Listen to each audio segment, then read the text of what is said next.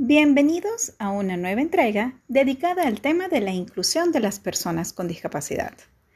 Les habla Tibaira Labrador. En esta ocasión, en el marco del curso de la educación de la persona con sordoceguera. A lo largo de este curso ya hemos consolidado que la educación de la persona sordociega parte por el reconocimiento de las características, realidades y necesidades de cada individuo. Esto permitirá diseñar un plan centrado en la persona, el cual permitirá a su vez desarrollar habilidades y destrezas básicas para la vida que habilitarán conductas adaptativas a sus entornos más cercanos, bien sean familiares, sociales, laborales, en ambientes lo más accesibles posible. Orientar, entrenar y educar a la persona con sordoceguera en actividades básicas e instrumentales se vertirá en el desarrollo pleno de su participación y en el ejercicio de su autonomía.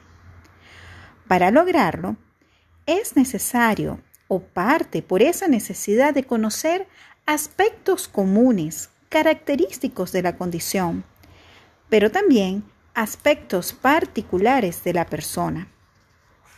Específicamente en la unidad 3, tuvimos el placer de profundizar en una de esas características más importantes, el sentido del tacto y la percepción áptica.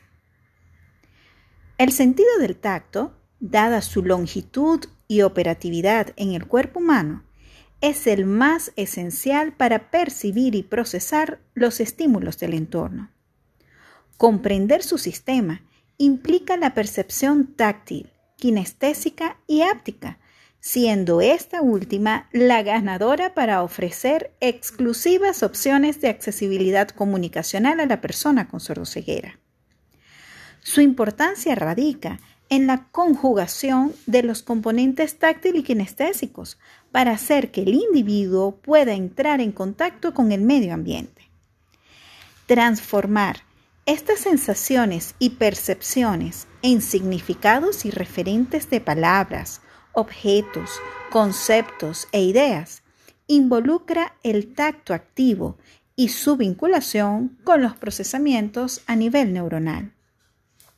Generar espacios de aprendizaje a partir de la percepción áptica desde edades tempranas favorece notablemente el desarrollo cognitivo de la persona hemos podido consultar investigaciones que reseñan experiencias significativas y ofrecen guías completas de intervención. Para finalizar, ya lo decía el autor de mi cuento favorito, El Principito, Antoine de Saint-Exupéry. Lo esencial es invisible a los ojos y nuestra experiencia inclusiva nos ha sumado al reconocimiento de que lo esencial es especialmente visible al alma, al sentir, al amor y la voluntad, a la necesidad y al interés de percibir y conocer el mundo a través de nuestras manos, de nuestra piel.